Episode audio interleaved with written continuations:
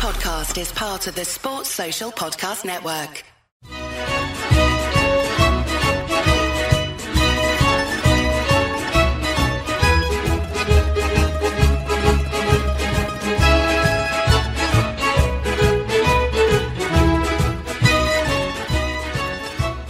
Hello and welcome to another edition of the Forza Napoli podcast. This is a podcast all about Napoli, of course, but you don't have to be a Napoli fan to enjoy it. If you're a Serie A fan, if you're a football fan, looking for the inside scoop on all things Napoli, this is the place to be. I'm your host, Joe Fischetti. Thank you, as always, for listening. I have three parts for you on today's episode, which is brought to you by BetStamp, the world's first verified buy sell marketplace for sports betting picks. In part 1, I'll review our match against Spezia on Saturday. In part 2, I'll provide an update on the Primavera and a very quick update on the Femminile. And finally, in part 3, I will preview our match on Wednesday against Rangers. So let's get started with the match against Spezia on Saturday. As you know, Napoli won the match 1 0 on a very late goal from Giacomo Raspadori. That was his first goal of the season, and it could not have come at a more opportune time. It certainly changed the narrative of the match. It was the type of match that was all too familiar for Napoli fans. We dominated the play, we created a ton of chances, and yet we were within minutes of dropping points again at home against lesser opposition. The result changed the narrative for Spalletti as well, who once again rotated a fair amount for this match and was bold enough to remove Kvara instead of a struggling Raspadori. Spalletti's only mistake was getting himself sent off at the end of the match. He also had an interesting exchange with journalist Raffaele Auriemma during his post match conference. We'll cover all of that in this review, but first, let's review the starting lineups. Despite the draw against Lecce, Luciano Spalletti rotated heavily again for this match he lined up in the 4 3 3 with Alex Meret in goal. Juan Jesus gave Kim Min Jae a rest, which I wasn't particularly concerned about, as Jesus and Amir Rrahmani played well together last season when Koulibaly was away at AFCON. Mario Rui returned to the starting 11, replacing Matias Olivera, who played against Liverpool. And of course, Giovanni Di Lorenzo started again at right back. Spalletti made two changes in the midfield, starting Tanguy Ndombele over Stanislav Lobotka and Elif Elmas over Piotr Zielinski. Remarkably, Andre Frank Zambo Anguissa started again in the midfield. I'll come back to that in just a moment. Up top, Spalletti stuck with the same wingers he used in the Liverpool match. Khvicha Kvaratskhelia played on the left wing and Matteo Politano started on the right wing. Finally, Victor Osimhen was out after suffering a second degree thigh strain against Liverpool, which, according to the latest reports, will keep him out for three weeks. Giacomo Raspadori started in his place as a false nine or perhaps as a nine and a half.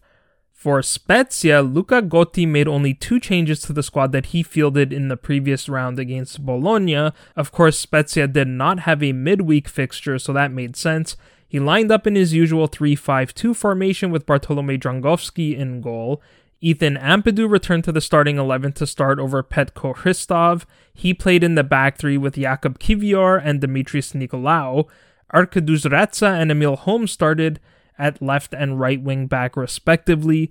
Gotti made one change to the midfield three. Mehdi Bourabia started in the middle with Kevin Agudelo to his left and Simone Bastoni to his right. Agudelo started over Victor Kovalenko. Finally, Manuel Gyasi and Mbala Nzola started together up top. So those were the starting lineups. Next, let's get to the match, and I think we have to start with Giacomo Raspadori, who scored the only goal of the match in the 89th minute. I think that goal really changed the narrative both of the match and of the performance of Raspadori. Regarding the former, if Raspadori doesn't score, all of the talk after this match would have been about Napoli's struggles against the quote unquote smaller clubs, particularly at home and particularly against Spezia. Of course, we already drew against Lecce at home earlier in the season, we dropped points. In fact, we lost both of our previous home matches against Spezia in Serie A. though we did win the home match against them in the Coppa Italia. Until the very last minute, it seemed like this was going to be another one of those matches where we dominate the possession, we create a ton of chances, but we just don't find the back of the goal. We'd probably also be talking about Spalletti out coaching himself again by rotating too much. Instead, we're still smiling. We're praising Spalletti, as we should, by the way, but I'll come back to that in just a second. Regarding Raspadori's performance, I think a lot of people, myself included, would have been talking about how poor his finishing was. That doesn't mean he was bad. Actually, I thought he did everything well but finish. But when you have that many chances in a nil-nil match, people are going to point fingers. But like I said, other than his finishing, I think he played quite well. I thought he linked up really well with his teammates. You can see he's slowly building that chemistry with his teammates that was lacking in his first few appearances. Of course, it was his first goal for Napoli. I mentioned last episode that guys like Kim, Kvara, and Simeone are proving to themselves that they made the correct decision to come to Napoli. I think Raspadori did the same in this match. With all due respect to Sassuolo fans, I don't think he's ever received an ovation from fans like he did from the Maradona after he scored that goal. He posted about it on Instagram after the match and got even more love there, including from one of Napoli's biggest fans, Indris Mertens. He commented on the picture saying, I knew you would score goals. Congratulations, my friend. I thought that was pretty cool, and I love that Mertens has basically become a fan just like the rest of us. Now, I think we have to give Spalletti a ton of credit for leaving Raspadori in. Spalletti gave Raspadori a vote of confidence after the match as well. He said Raspadori played an exceptional game. He bonded a lot with the midfield. He did double duty today, making himself available on the left. He is a cross between a first and second striker, i.e., a nine and a half. Elmas has played several times on the left. My assistants helped me to move Jack. Bravo, Raspa. Now, I don't know about you guys, but I was hoping for Spalletti to replace Raspadori with Giovanni Simeone. Instead, Spalletti replaced Kvara with Simeone and moved Raspadori to the left wing. That was a very bold decision. Once again, Kvara looked like our most dangerous attacking player. He had a couple of shot attempts either stopped or blocked. The double nutmeg on Ampadu and Holm early in the match was really something else, and yet Spalletti took him out, so I thought that was a bold decision, but clearly it paid off. That's a good segue to talking about Spalletti's squad choices for this match. I mentioned a moment ago that had we not won this match, a lot of people would have been questioning Spalletti's decisions. He rotated heavily for the Lecce match and we dropped points. That didn't really stop him from rotating for this match, though I'd suggest his rotation was a little bit less extreme. For one, Mario Rui is typically a regular starter, even though he rotated in for Matthias Olivera, who played midweek. Also, Spalletti did not change the system, he stuck with the 4 3 3, which I think was very important. Now, I was very surprised to see Andre Frank Zambo Anguissa get another start in the midfield. He's now started in all seven matches in all competitions. With Kim resting for this match, only Alex Meret and Giovanni Di Lorenzo have now played more minutes than Anguissa. Now, clearly he was on a clock because he only played 57 minutes before he was replaced by Zielinski, who also got a rest. I'm pretty sure that was also a contributing factor in the aforementioned decision from Spalletti to replace Kvara instead of Raspadori. One decision that hasn't panned out that well so far, at least, is starting Tanguy Ndombele. It was his second start of the season, the first being against Lecce, and in both matches he was replaced by Lobotka at the half. I think it's still too early to draw any conclusions, but it has to be said that Ndombele has been very disappointing in the matches he's played in. We saw Simeone put in a strong performance midweek against Liverpool and he scored in that match. We saw Raspadori put in a pretty good performance and score against Spezia. Those guys have shown a steady progression. Ndombele has shown me very little to get excited about. It just seems like he's going for a casual jog out there. He's not getting into the right positions, and his read of the game is slow, and that is leading to late tackles. I think he will be Spalletti's biggest project this season. However, This just highlights what a remarkable job Giuntoli and De Laurentiis did this summer because they signed Ndombele on a very low cost loan. I think it was 500,000 euros for the season with an option to buy for 30 million euros. They also got Tottenham to pay for most of Ndombele's salary, so if Spalletti can't get him playing well, then we can simply waive our option and look for a replacement. We also saw Spalletti give Gianluca Gaetano his first appearance of the season. It was his third ever Serie A appearance. Last season, he played 18 minutes against Venezia and 1 minute against Genoa, so he nearly doubled his Serie A playing time with this appearance alone, which was 15 minutes long, and I thought he did fairly well. He whiffed on the shot before Raspadori scored, but because he got a slight touch on the ball, he earned himself his very first Serie A assist. Now, if there was one thing to be critical of Spalletti for, it was that he got himself dismissed after the goal. His first yellow card was for dissent. Spalletti wasn't happy with the constant time wasting from Spezia, his second yellow card was for celebrating the goal while walking in the direction of the Spezia bench, which caused a bit of an uproar between the two benches. As a result, Spalletti will not be on the touchline for the big match against Milan next round. Spalletti will still prepare the squad during the week, but he won't be there to make the in game adjustments and substitutions. And I have a bit of a cynical hot take on this. I don't know if you've noticed this, but I find that Spalletti has a tendency to make excuses even before we play big matches. If you don't agree with that, you might at least concede that he has a tendency to downplay expectations for big matches. And a part of me wonders if Spalletti intentionally got this second yellow card because now, if Napoli don't get a good result against Milan, Spalletti has a premeditated excuse namely that he was not on the touchline. I know that sounds a little crazy, but that's why I said it's a hot take. The last thing I want to comment on regarding Spalletti is his little exchange with Mediaset and Tuttosport journalist Raffaele Auriemma. For those of you who did not watch the post match conference, before Auriemma could even ask his question, Spalletti called him out for claiming that Spalletti had a fight with the locker room and that they did not want to play for him. Auriemma denied the allegations and then he had the nerve to tell Spalletti to bring him the audio recordings to prove his allegations. Of course, the internet never loses, and almost immediately after the conference, the audio showed up all over social media confirming Spalletti's allegations. It was during a broadcast on Radio Marte, which was before Auriemma joined Radio CRC, shortly before the season began, not only did the audio prove Spalletti was correct, Auriemma also went so far as to say that De Laurentiis ought to sack Spalletti because you cannot start a season under those conditions. So I'll be very eager to see if Spalletti does in fact produce the audio recording at some point during the season. I'll close part one with a few comments on the play of Spezia. Luca Gotti said in his pre match conference that Napoli forces them to change something.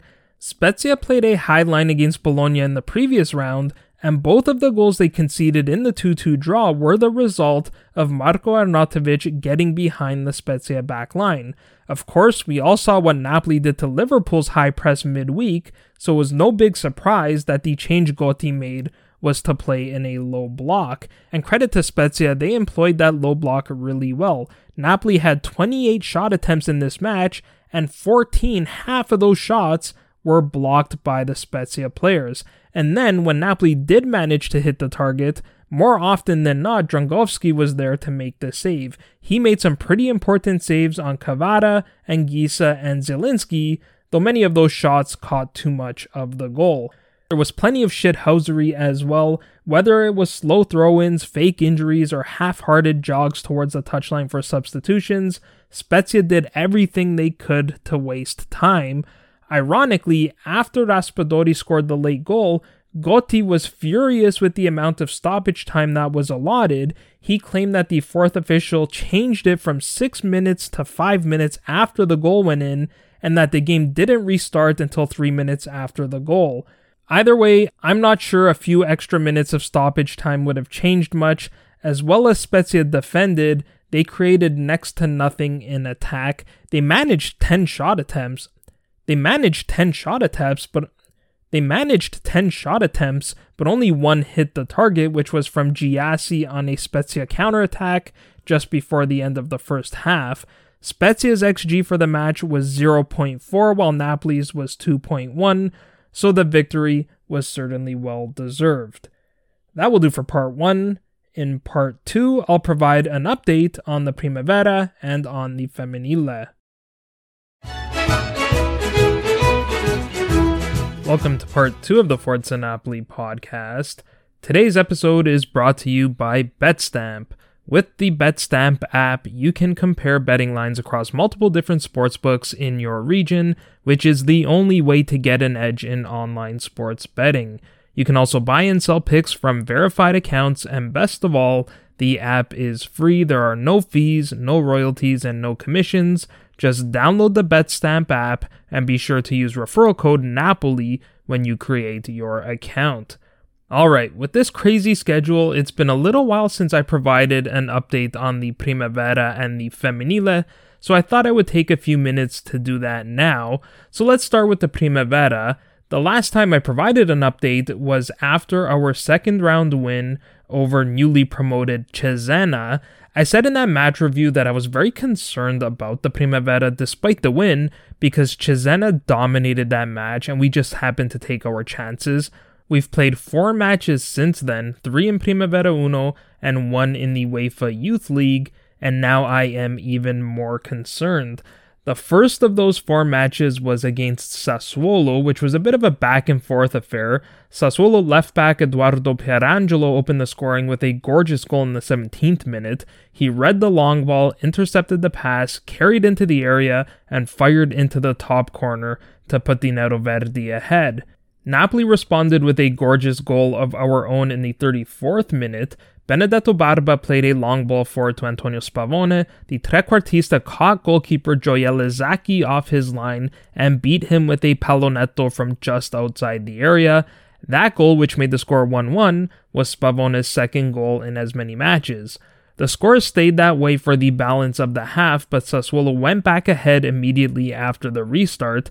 Davide Acampa was dispossessed by Kevin Bruno at the edge of the Napoli area. Acampa made a slight tug on Bruno's shirt, but it was enough for the Sassuolo forward to go down in the area to earn the penalty kick. Federico Casolari took the penalty and was stopped by Boffelli, but Salim Abubakar was first to the rebound to put Sassuolo back ahead. Credit to the Azzurrini though, they did not give up, and in the 66th minute, they found the equalizer for the second time in the match. Pasquale Maranzino did well to hold up the ball on the left wing before playing a chip pass to Gennaro Iaccarino at the edge of the area. He lobbed the ball to Francesco Gioielli in the area. The midfielder controlled the pass and fired past Zacchi from a tight angle, so that made the score 2 to 2.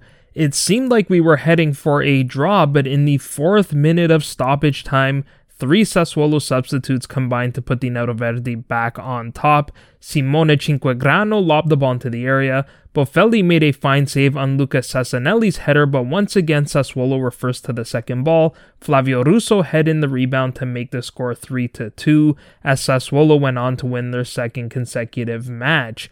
A few other points worth noting from this match Fabio Cannavaro's son Adrian made his first appearance for Sassuolo as a substitute in the match, and unfortunately, Matteo Marchisano injured his ankle early in the first half and hasn't returned since. He was replaced by new signing Lamina Ningue. Our next match was three days later against newly promoted side Frosinone. This match was far less eventful, but once again, we were the second best side. The play of center back Nosa Obaretin and goalkeeper Valerio Boffelli kept us in this match. Frosinone were definitely the more dangerous side in the second half and came close on more than one occasion. Meanwhile, Napoli did not record a single shot on target for the entire second half, and yet we nearly opened the scoring late in the match. Gennaro Iaccarino won a free kick on the left wing. The midfielder took the free kick himself and played an in swinging cross into the area. Central defender Luigi Davino won the header, but the ball glanced off the top of the bar and stayed out. Like against Sassuolo, the match appeared to be heading for a draw when Frosinone made one last foray forward in stoppage time.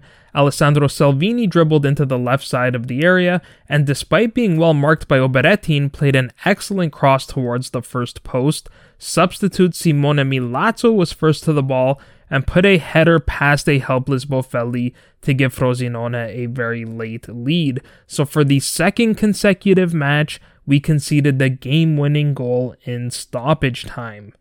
Next up was Liverpool in our opening match of the UEFA Youth League. This was another midweek fixture, so once again we were playing on short rest. Nicolo Frustalupi rotated his squad given the busy schedule, but that seemed to put us at a bit of a disadvantage. Liverpool were fairly dominant in the first half.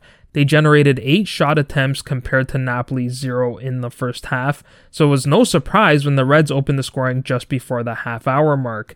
Ben Doak, who was Liverpool's best player on the day, played a give and go with Melkamu Frauendorf at midfield, and the right winger did the rest. Doak carried the ball into the area before slotting a shot past backup goalkeeper Claudio Turri and into the back of the goal.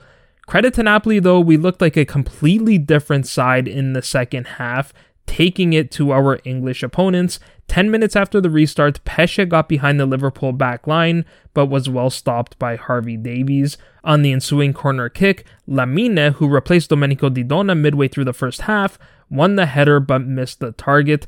Thus, in the span of 30 seconds, Napoli had their first shot on target, first corner kick, and first shot off target in the match. Lamine was clearly our most positive player, bursting forward on the right wing. Just before the hour mark, he made a darting run down the right wing before cutting in and slipping the ball through for Pesce. The Napoli number 9 once again got behind the Liverpool back line and dribbled around goalkeeper Davies, who could do nothing but take the striker down for a penalty kick. Iaccarino stepped up and sent Davies the other way to make the score 1 1. Unfortunately for the home supporters at the Stadio Giuseppe Piccolo, the lead lasted only 8 minutes. Doak ran past Giannini on the right side of the area before playing a low hard ball into the danger area. Liverpool center forward Oakley Cannonier got in front of Susco and directed the ball into the back of the goal. Frustalupi emptied his bench in an effort to find the equalizer. The Azzurrini pushed forward and created chances, the best of which fell to Dylan De Pasquale in the 80th minute, but Davies did really well to push away the header from the midfielder. Unfortunately, the match finished 2 to 1 in favor of the visitors, but it was a performance Frustalupi could be proud of, and in my opinion, it was our best performance of the season. Finally, we played our fifth match of the Primavera Uno campaign on Saturday against Roma. Truth be told, I had very low expectations for this match.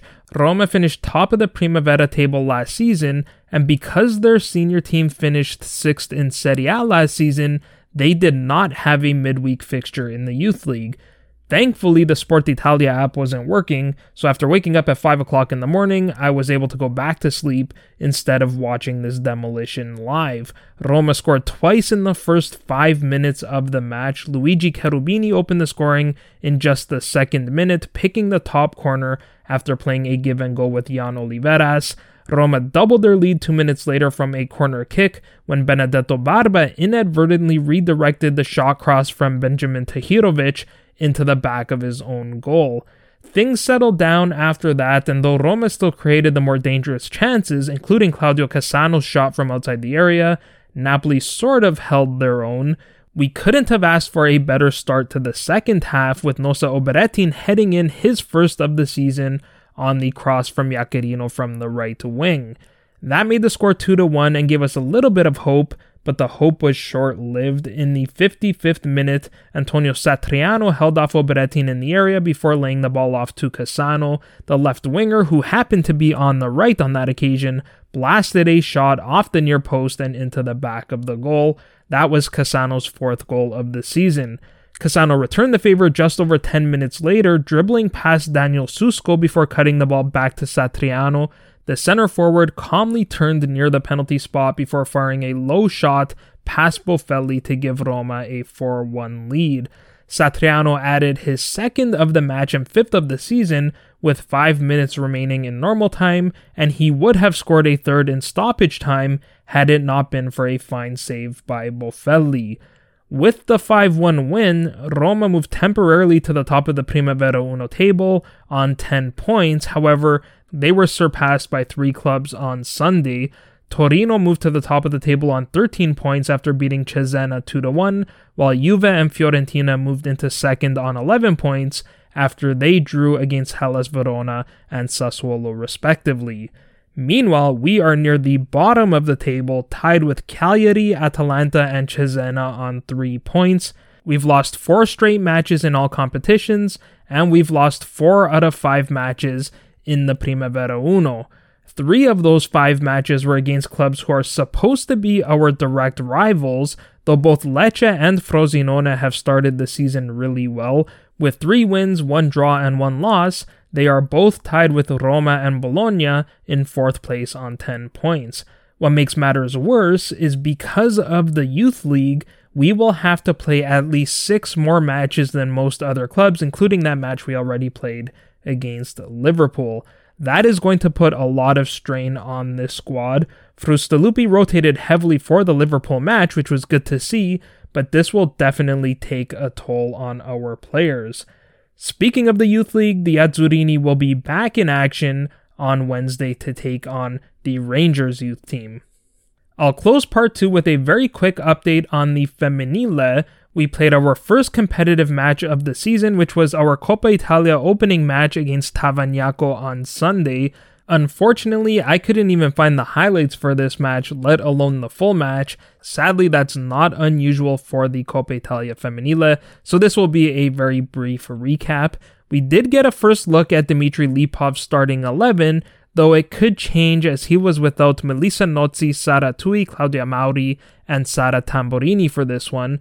Lipov lined up in a 4 3 3 with Sabrina Tasselli in goal. Martina Di Bari and Paola Di Marino started at center back. Aurora De Sanctis played at left back and new signing Antonio Dulcich played at right back. Dulcich was just announced as a new Napoli player on Saturday, but that did not stop Lipov from throwing her into the starting 11. Giulia Ferrandi played in the center of the midfield with Lucia Strisciuli to her left and Michela Franco to her right. Romina Pina played on the left wing, Serena Landa played on the right wing, and Adriana Gomez started at striker. The Partenope got off to a great start with Gomez opening the scoring in the 13th minute. From what I've read, she had a really strong preseason and it seems like she carried that form into this match. Just like in the first half, Gomez doubled our lead early in the second half, but not before Lipov was dismissed for excessive complaints to the officials. With the help of substitutes Antonella Albertini, Eleonora Oliva, and Roberta Iliano, who all made their debuts in the second half, Napoli conceded very few chances. Tavagnacco scored a late goal, but it was too little too late, so we picked up three massive points in our first match.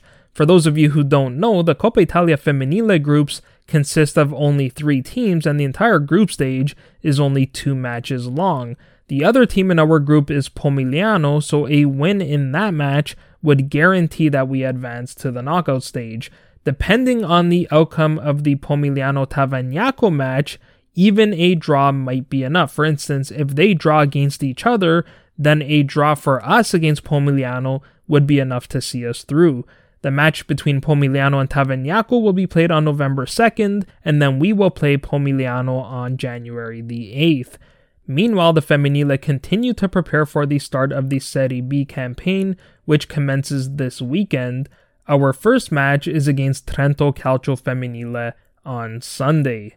That will do for part 2. In part 3, we'll return to the men's team and preview our upcoming Champions League match against Rangers. Welcome to part 3 of the Forza Napoli podcast. If you like the show, consider becoming a patron at patreon.com forward slash Napoli pod. It's entirely voluntary, there are no set tiers, but it does help us to continue to produce content both on the podcast and on our website at forzanapolipress.com. All right, we'll close the pod with a preview of our Champions League match on Wednesday against Rangers. This match was originally scheduled to be played on Tuesday, but because of the passing of Queen Elizabeth, it was postponed by 24 hours. Now, the postponement did not have anything to do with required mourning periods, it was postponed for a much more practical reason, which is that because of the various events associated with the passing of the Queen, the Scottish police force will be stretched too thin to ensure the safety of those who are attending the event. I can certainly appreciate that. Unfortunately, for the same reason, visiting Napoli fans will not be permitted to attend. Those fans who purchase tickets will be reimbursed, but many will still be out of pocket because they likely would have already booked their travel and accommodation for the event as well. This was all captured in a statement issued by Rangers on their official website, which also indicated that, as a matter of sporting integrity, UEFA will not permit visiting Rangers fans to attend the return leg in Napoli. The passing of the Queen has also impacted Rangers in the Scottish Premiership. They were supposed to play against Aberdeen FC on Saturday, but that match was postponed altogether, though I'm sure that was a welcome break for the Rangers players. Between the Premiership, Champions League qualifying, and the Scottish Cup, Rangers have already played 12 matches this season. They played two matches every week since July 30th, but I must say they have managed quite well. They have a record of four wins, one draw, and one loss in the league, which is good enough for second place. Unfortunately for Rangers fans, the loss was a 4 0 drubbing at the hands of bitter rivals Celtic. Celtic have had a perfect start to the season, so they're already five points clear of Rangers in the league. Celtic are certainly benefiting from having won the Premiership last season, which means they qualified directly for the group stage of the Champions League. So Celtic have only played 8 matches in all competitions compared to Rangers' 12 matches.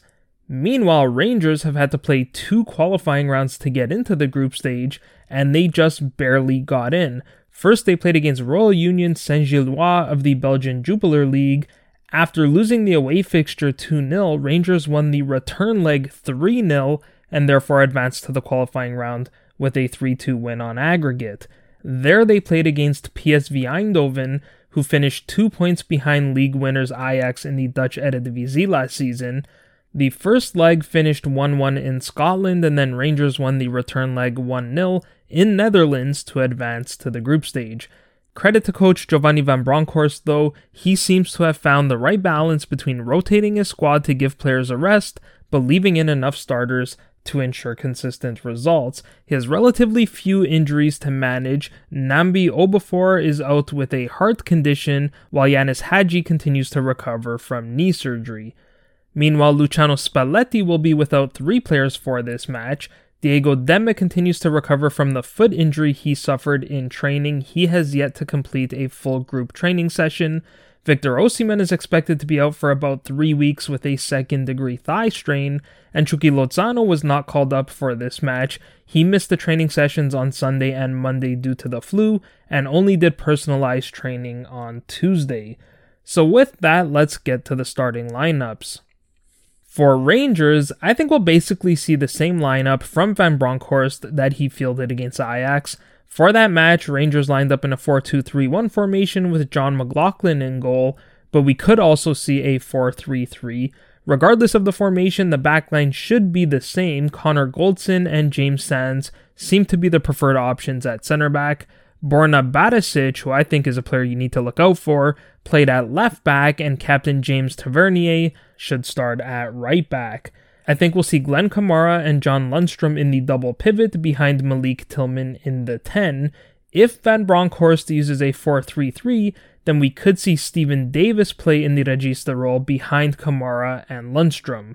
We could also see Tom Lawrence in the midfield as he's suspended for Rangers' next league match, so Van Bronckhorst may as well use him here. Up top, I think we'll see the usual front three of Ryan Kent on the left, Scott Wright on the right, and Antonio Colak at striker. For Napoli, I'm expecting a number of changes once again from Luciano Spalletti, with Osimhen hurt, I think the 4-2-3-1 is a thing of the past. I only expect a 4-3-3 from now until Osimhen returns and possibly here on out. I'm going to go out on a limb and say that Salvatore Sirigu starts over Alex Meret in goal.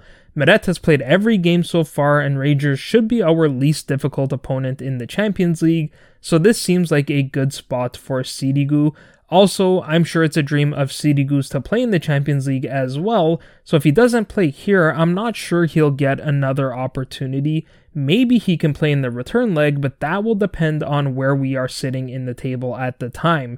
Now, I know you shouldn't start a player just because it's his dream to play, but I'm sure Sirigu does a lot of things off the pitch to help the club, so I think this would be a good way to reward him.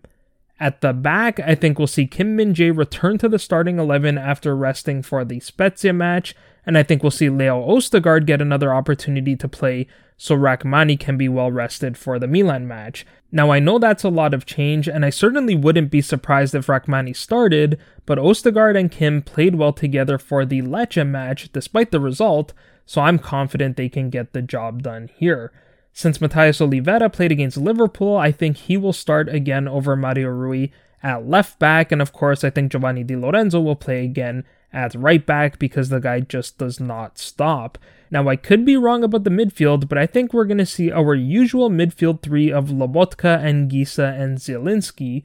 Lobotka and Zielinski both started on the bench for the Spezia match, and Anguissa only played 57 minutes, so they should all be relatively fresh. I suspect the plan will be to establish a lead and then take at least two of them out, if not all three, by the hour mark.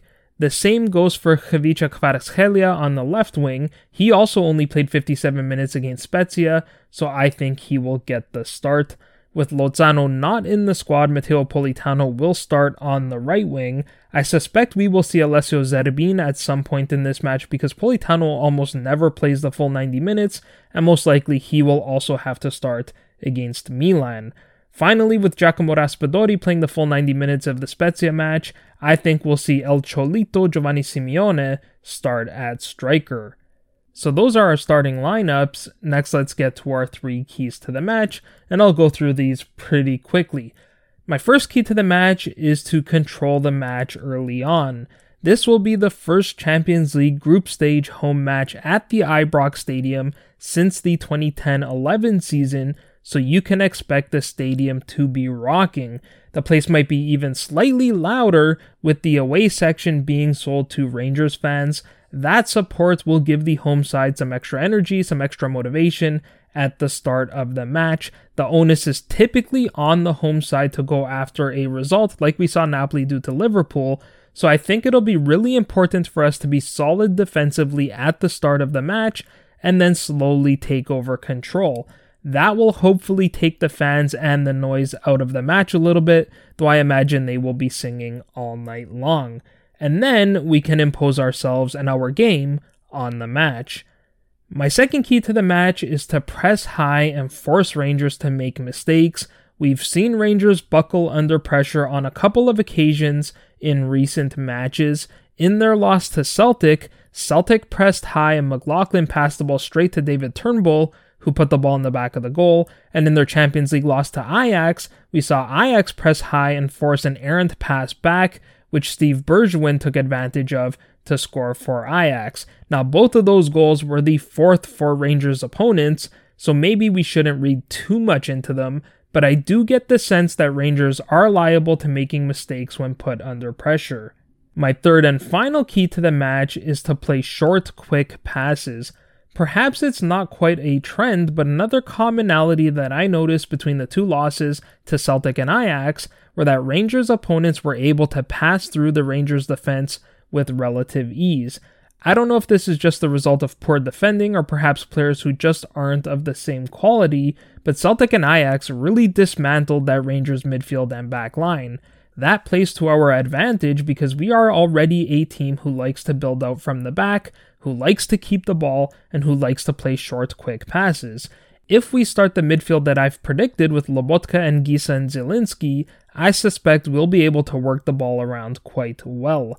Now, it should be noted that those matches against Celtic and Ajax were both away matches for Rangers, while this one is a home match. Even the 2 2 draw to Hibernian and the 2 0 loss to Royal Union in the Champions League were away matches. Rangers have had a much better record at home. They're perfect in the league and in the Scottish Cup, though they've only played one match in the Scottish Cup. The only match they did not win at home was the first leg against PSV in the Champions League qualifying round. For my prediction, I'm going to go with a 2 0 Napoli win on goals from Piotr Zielinski and Khvicha Kvaratskhelia. Even with all the rotation, I'm expecting a strong performance, but given what I just said about Rangers' home form, I'm not expecting this to be a blowout. Hopefully, we can jump out to an early lead, carry it into the second half, then empty our bench to rest our starters, but that never seems to happen when I hope for it.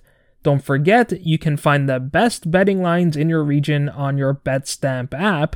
Perhaps it's because of Rangers' home record, but you can find some pretty good odds on Napoli in this match. In my area, I can get Napoli on the money line at minus 111 and on the goal line at plus 164, which is great value considering I think Napoli will win by at least two goals.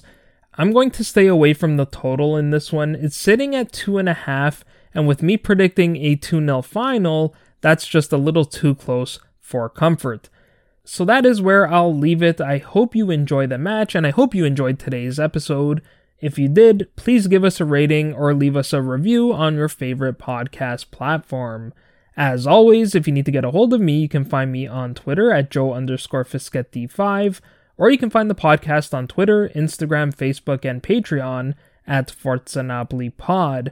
I will be back later in the week to review this match and to preview our next one, which is a big one against Milan. But until then, I'm Joe Fischetti. Forza Napoli sempre!